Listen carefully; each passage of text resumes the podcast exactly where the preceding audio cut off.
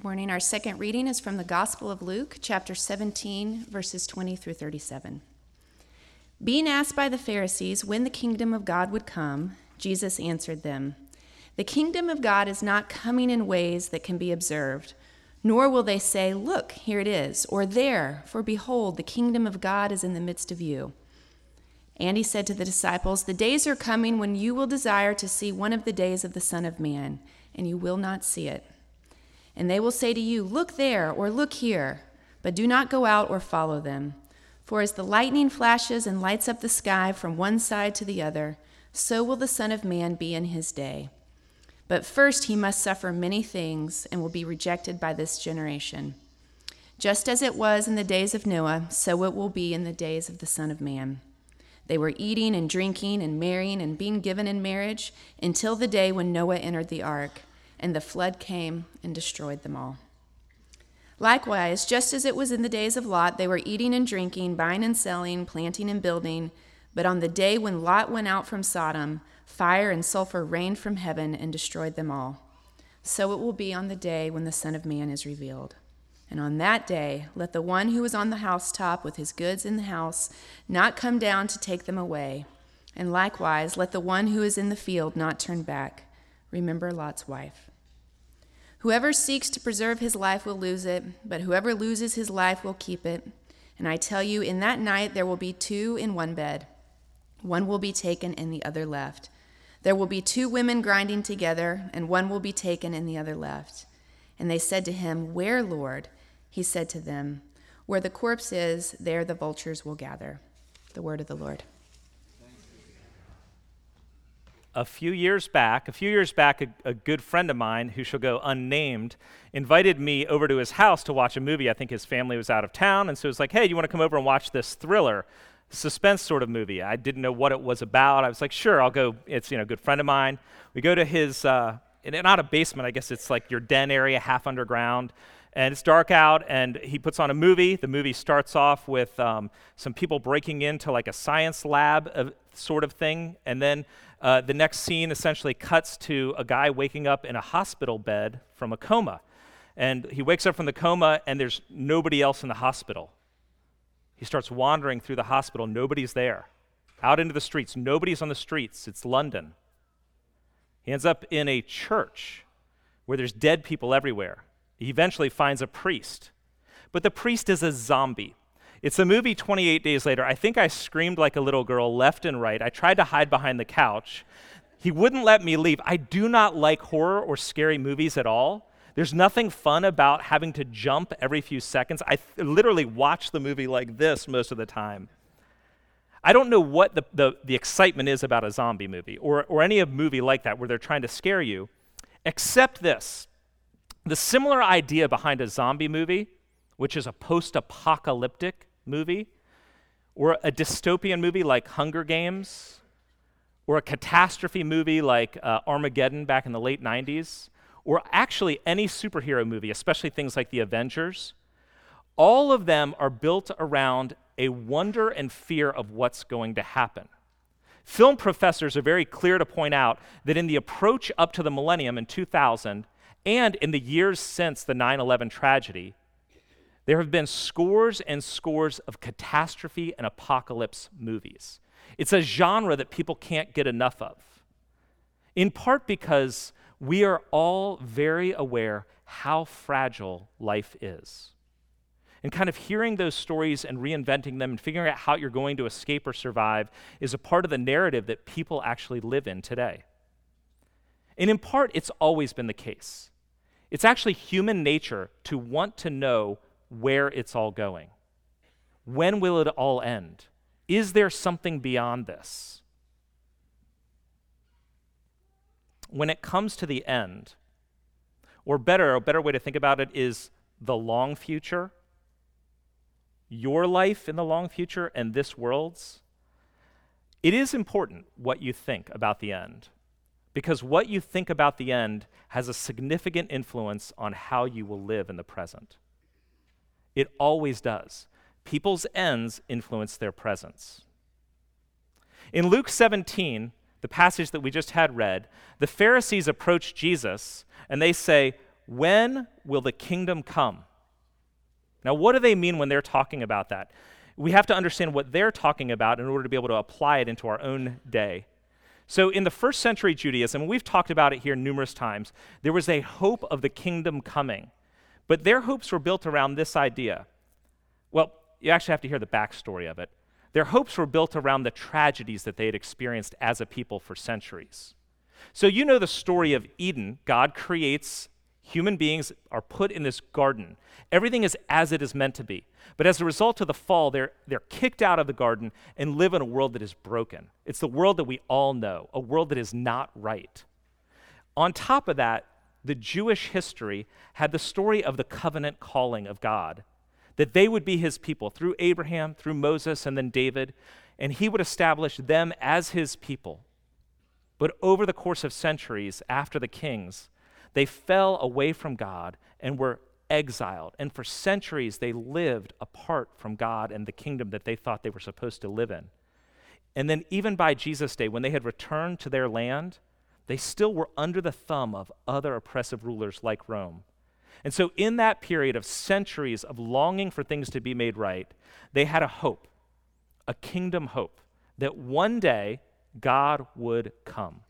God would arrive in person and bring justice, judging all of their enemies, vindicating his people, that he would restore them and their kingdom, and they would flourish. And that's what all those prophecies are about that one day God would come and reign and establish eternal shalom through his people and to the creation around it. Everything would be made right. And so the Pharisees are saying to Jesus, who seems to have some good insights on things, when? When will that day be? When will the kingdom come? It's a question that wasn't even wasn't just asked centuries ago by Jewish leaders. It's actually one that has become very popular in Christianity over the past 50 years, especially here in the West. Part of that has to do with just natural end times anxieties. Sometimes it is Christianity veering into cult areas, like what happened with the Heaven's Gate crew. There was this view you know, a Christian leader who then kind of goes off the rails a little bit and has this idea that when Halley's Comet comes through, that's going to be the end, and there's a planet behind it. In order to get there, we all have to escape from this Earth. So in March of 1997, he and all of his followers killed themselves in anticipation of entering the eternity that it was uh, a plan for them. You see this time and again if you follow the news in people like Christian numerologist David Meade, who declared September 23rd, 2017 would be the day the Lord came to take his people. That was a few months ago. It didn't happen. And so he had to revise his plans and his numbers. Taking numbers from Revelation or from Daniel and trying to pinpoint the exact day the kingdom is coming. When will Jesus come? Now, I understand actually, even in some of those errant ways, they often actually start with a desire to be faithful. Faithful to Scripture and to what God is calling them to. One of the challenges, and we always need to be aware of this whenever we're kind of trying to understand stuff, is what is the history of a theology and what does the whole Bible have to say about it? So, the historic understanding of what was going to happen didn't have to do with Halley's Comet. It actually had to do with the idea that Christ would come again. Throughout the New Testament, the idea is Christ will come. Christ will come. Christ will come again. One day there will be a resurrection from the dead. We don't believe in a disembodied bliss up in heaven. Christianity across denominations has held that there will be a resurrection of the dead. Christianity throughout the generations and across denominations has held there will be a judgment. And there will be eternal life for those who are in Christ. That God is coming to renew this creation and establish his eternal kingdom. Now, within denominations, there's differences of approach to that, different emphases. One of the most common emphasis, uh, emphases differences is in these two categories that some of you are going to be getting excited about because you're thinking I'm going to talk all about this today. Um, it, and some of you have, will have no idea what I'm talking about. It, it's around a, a chapter in Revelation about the thousand year reign of Christ. And so, in one strain of historic Christianity called uh, premillennialism. It's a view that that's a literal future thing that's going to happen. There will be a thousand year reign of Christ before the eternity.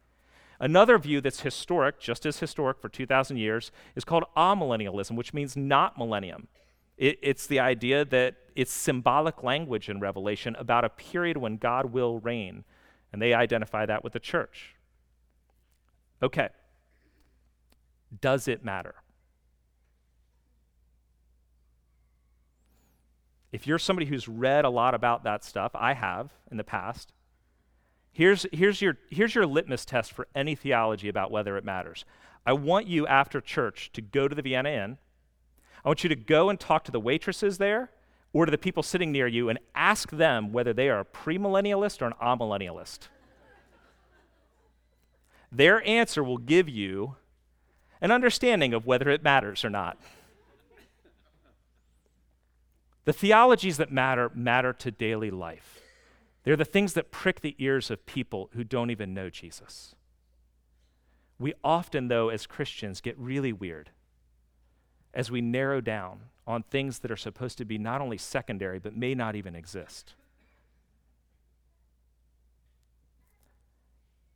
The problem often is when we are driven by fear, trying to predict things, or a fascination with side things like when will the end be?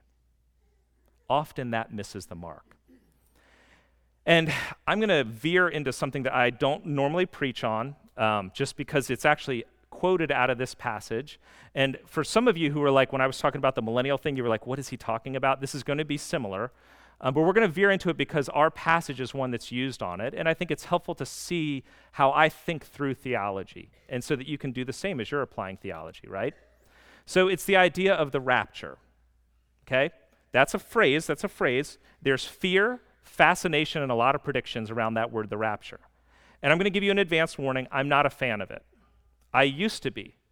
Decades ago, I was fascinated by it, pursued it wholeheartedly, read all about it, knew all sorts of stuff about it. Here's the basic idea if you've never heard it, okay? And you can gloss over this, you can ignore if you've never heard of it as well. But the idea is this prior to Christ's return, which all Christians believe, there will be a seven year period of horrible tribulation and suffering in which an antichrist will rule, okay? Um, and will force people to receive a mark of the beast, bowing to him, or else they will be horribly executed. But first, there will be a rapture where God's faithful people will escape and not have to deal with that. They will be taken. Okay? So you may have heard that. It was popularized in 1971 by Hal Lindsey, right? The late, the late great, late great, great planet, planet Earth. Carried on by people like Pat Sob, televangelist, and then most recently the Left Behind series, Tim LaHaye. Again, if you don't know any of this, just kind of bear with me for a minute here. The problems that I've found with it as I studied it more were first this it has a very short history. Any theology that you can date to the past two centuries, you should be a little bit more cautious with. It was started in 1830s by a guy named John Nelson Darby. Prior to him, that had never been heard before on any version of Christianity. Now, some of the background behind it had been for centuries premillennialism, amillennialism, various views of the end times, but not the rapture. It was started in the 1830s and it took root in the West, in the US and in the UK. A short history always causes me to be a little bit anxious. If I can't trace it back to like 1500 years, the, the church has believed it, should be a little bit wary. Um, the second is the biblical evidence is very weak. It's spotty scriptural passages, and if you're trying to understand what matters, it's what is cited the most. And here's, here's an, like, for instance, Jesus is kind of important, okay?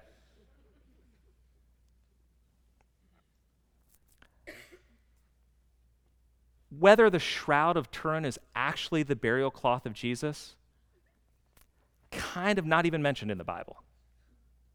So you put things at different levels, right? So let's go ahead and look at our passage as we're digging into the weeds here. And I'm going to sit down because if you didn't know, I'm recovering from an ACL surgery. Um, in Luke chapter 17, it's one of the passages that's often cited. And so I'm going to show you a little bit about how I would think about how we do theology and reading the Bible, as well as looking at this particular topic of the rapture. often cited in rapture theology is things like Luke 17, verse 35. There will be two, this is talking about the end, there will be two women grinding together. One will be taken and the other left. So the idea is taken up into heaven, escaping the, the tribulation, the Antichrist, all the bad suffering stuff, okay? Now, in order to understand what's being said here, you want to read it in context. So the context we actually get in the verses before it, starting in verse 26. Just as it was in the days of Noah, so will it be in the days of the Son of Man. They were eating and drinking and marrying and being given in marriage until the day when Noah entered the ark and the flood came and destroyed them all. Now, this is just a couple verses before, and Jesus is giving historic biblical context and for us the context of how we understand the verses that follow. One will be taken, one will be left. Well, he's talking about the same sort of idea. They were going about doing their daily life, and then something happens, right? Now, the question is what happened in Noah's day? In Noah's day, the Lord brought judgment, and some were taken and some were left. Who was taken and who was left? Is being taken meaning you got taken by a boat or you got taken by the waters? In one context, being taken is a great thing. In another, the context is really bad. Okay? The wording in Luke is duplicitous, enough that, that all the scholars are like, actually, it could be read either way. So I wouldn't build a theology on a verse and a word that could be read either way. The problem then is when you read it with its co-text in Matthew. So if we go to Matthew and read, here's what we get in Matthew, where the wording in Greek is slightly different. In Matthew, we read, For as in those days before the flood, they were eating and drinking, marrying and giving in marriage until the day when Noah entered the ark. All the same, basically. And they were unaware until the flood came and swept them all away. Swept away is the same word that's used later on. So will be the coming of the Son of Man. Two women will be grinding at the mill, one will be taken and one will be left. The context in Matthew suggests to be taken is a very bad thing. You get taken by a flood. So while there was a whole book series called Left Behind, according to this passage, you want to be left behind. To be taken is to be judged. Whole theology, whole bunch of books, movies, and extreme excitement is built around words in small verses that, even in their context, don't really line up very well. The other actually big, bigger issue is that rapture theology is escapist. It's the idea that we will escape the tribulation and avoid suffering. So you're constantly looking for signs about who is the Antichrist, which I can actually remember when I was pursuing this more often, was identified as Mikhail Gorbachev. Those of you who are over 30 will know who that is. The Pope, almost every Pope is always identified as an Antichrist. And most recently, President Obama.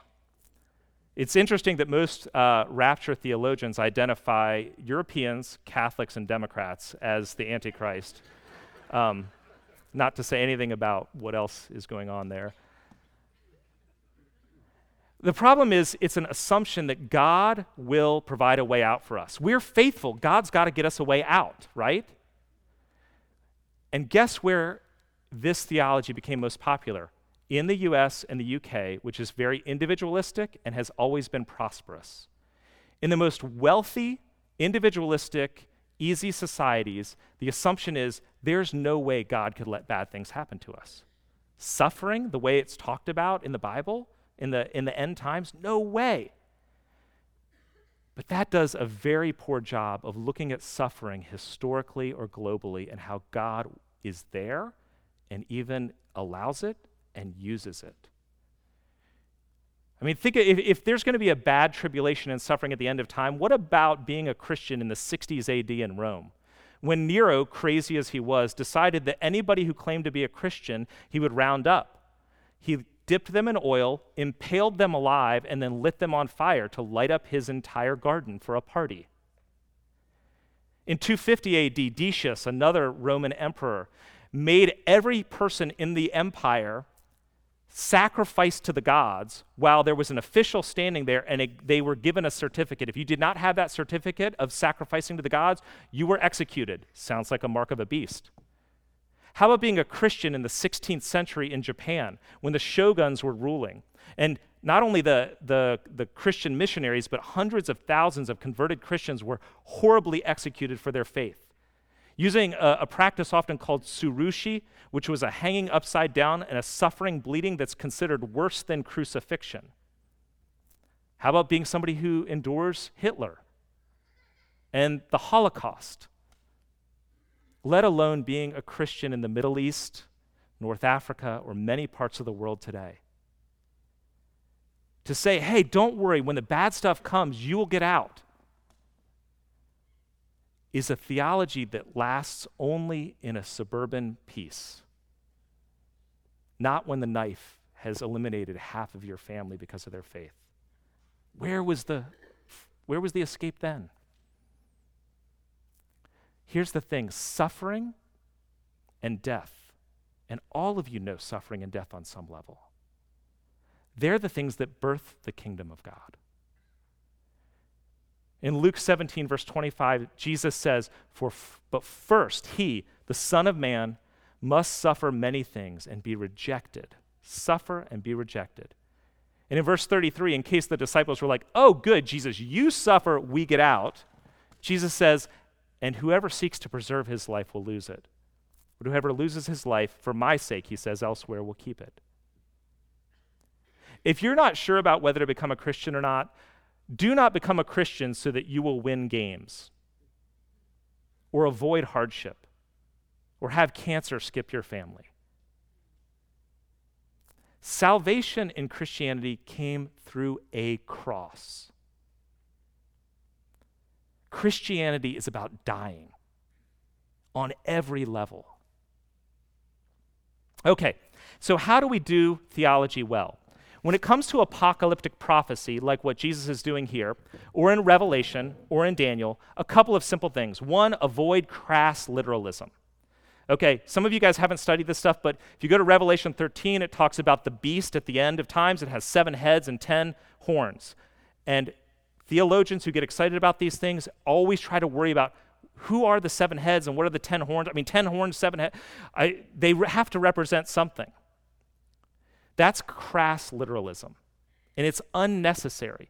You should always start by reading a passage to say, what is the big idea? What is the point? And you know, actually, Revelation, the book of Revelation, I could sum it up right here.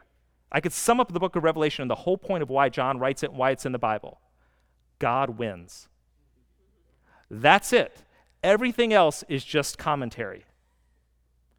Writing to a bunch of Christians who were suffering, John says, Don't worry, God wins. There will be judgment and there will be life. Persevere, be faithful through the suffering that you are enduring, not that you will escape. God wins.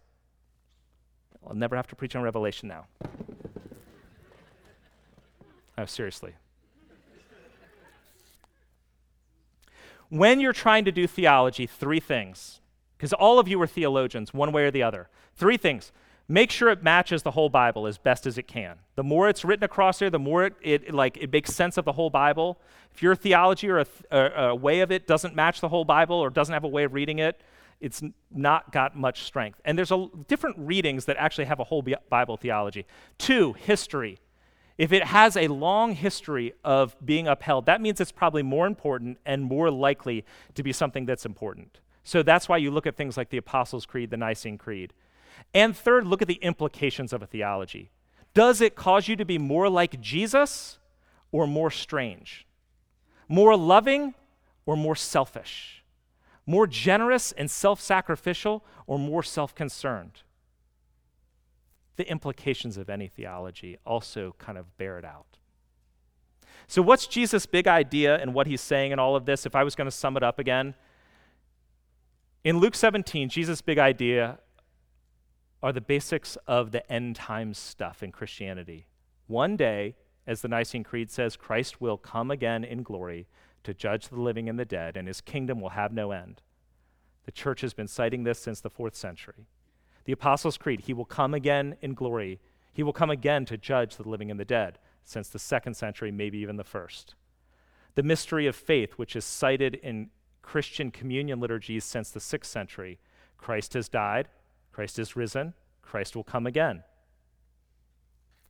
Revelation 22, Jesus says, I am coming soon. John replies, Come, Lord Jesus, come. And in 2 Corinthians 5, Paul sums it up. Here's what's going to happen, everyone. You want to know what's going to happen? We'll all die, and we all must appear before the judgment seat of Christ. That's the big idea. Christ is coming, there will be a judgment.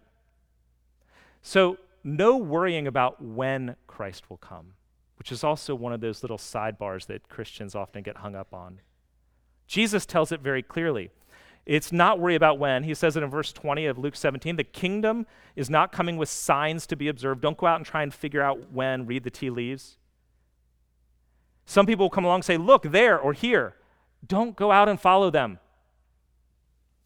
For as the lightning flashes and lights up the sky, so will the Son of Man be in his day.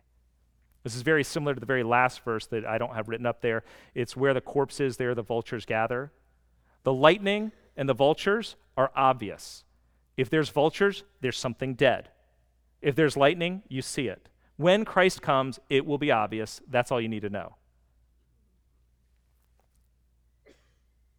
When Christ comes, it will be clear. And it will also be too late to say, ooh, time out. I take back all the things I've been doing or what I said about you. When Christ comes, it will be clear. But if your faith is in Christ, it will be wonderful. Which is why I actually don't think when it comes to end time stuff, you have to be afraid. Do not be afraid. You know, there's an anxiety that happens when you're watching a game and you have a favorite team playing in the game and the game's close. And the anxiety is built around is my team going to win? Right? Many of us go around looking at the world around us like a game that we're not sure how it's going to end. Here's, here's a spoiler Jesus' team wins.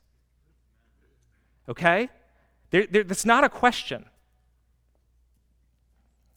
When you go around unsure of that, things like politics, global events, even technological advances can cause you a lot of fear and anxiety because who knows what this is going to mean. But when you are certain of eternity, when you are certain of where it's going, it enables perspective on every part of life. It enables perspective on raising your kids, on your finances that might not be going great, on your own future. Your body may be deteriorating, but it is deteriorating, unless you're under 21, I think. 27. No, it's definitely younger than that, sorry. After 21, it's all downhill, right? Do not fear. God is good. The ultimate outcome is not in doubt, which means I can give everything to Him my kids, my finances, this, our country. Yeah? Not fear. And it's not just about the future. The kingdom that Jesus came to bring has implications now too. Jesus says in verse 21 Behold, the kingdom of God is in the midst of you. The Pharisees say, When is it coming? When is it coming? And Jesus says, The kingdom of God is, is in the midst of you, at hand. It's within your grasp, it's before your eyes. Here's what's happening the Pharisees are like, Jesus, when is the kingdom coming? And Jesus says, The kingdom is right before you, you idiots. He didn't say that, actually. It's, he's much nicer. In me, Jesus. Don't go looking for the kingdom, look to Jesus. In Luke 17, Jesus, in that very phrase, is saying, God has arrived in order to kick off his kingdom. In Luke 7, the, John the Baptist is in prison and he sends his disciples to ask Jesus if, hey, are you the one or are we to expect somebody else? And what does Jesus say? Go back and tell that stupid cousin of mine, I am the one. No. Jesus says in verse 22 of Luke 7 Go and tell John what you have seen and heard. The blind receive their sight, the lame walk, lepers are cleansed, the deaf hear, the dead are raised up, the poor have good news preached to them. He's citing the things he's doing, which are a direct reflection of the hopes of Isaiah. Isaiah is happening now. The dead are raised. The poor have the good news preached to them. The deaf hear. Isaiah 59, 60, 61, 65. They're happening in me, Jesus. Jesus goes around. If you go read the Gospels, Jesus goes around. He gives dignity to the outcast that nobody wanted to be near, hope to the poor, forgiveness to sinners. He challenges the proud and the powerful. He loves everyone with a generous, sacrificial compassion. Everywhere he went, he undid the effects of the fall, restoring things to the way Eden intended them to be. He calms storms, heals the sick, frees people from demon possession, restores the unclean to their communities again, gives food of bread to the hungry, and even makes wine to make a wedding more celebration, a wedding celebration more joyous. And then he gives himself on a cross. The kingdom is here. Now, in Christian theology, we talk about the kingdom of God being two things already and not yet. Jesus says the kingdom is at hand, it's in your midst. And that's true for us today already. Because of Jesus' life, death, and resurrection, we can experience God's restoring, healing, presence, power, and love today. And not yet. One day, God's reign will be in full and forever. Why does any of this matter? Because ultimately, there is, still is the implications thing. What we believe about the ends has implications for how we live now. So, ready? If you don't believe that there is eternity, if there is no end after this, then you'll live absolutely for today. And that means all your success, all your pleasure, all your health has to be now. And that's how most people live. That's why they're willing to crush other people to get to their dreams, because heaven is now. If, in one stream of Christian theology, the end involves escape for me as a believer and destruction of everything else, then who cares about this world or what I do in it? I'm getting out, and that's all that matters. But if, as I believe Christianity teaches, Christ is coming to restore all things, to reign here. And it's already begun in Jesus.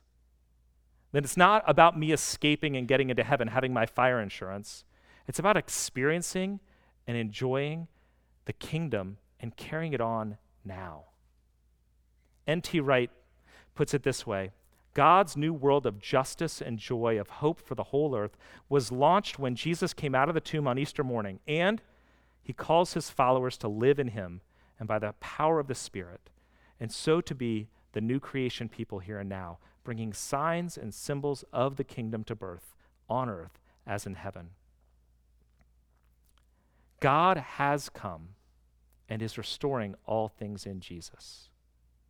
If you feel like you're an outsider to this whole thing right now, Jesus offers you his kingdom in himself today. If you know Jesus, his kingdom is not just intended to be something you're waiting for, it's intended to be your kingdom now.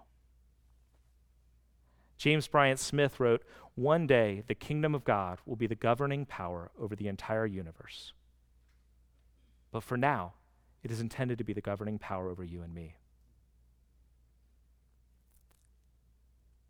In the Lord's Prayer, we say, Thy kingdom come, thy will be done on earth as in heaven. On earth as in heaven. On earth includes you and me. Let's pray.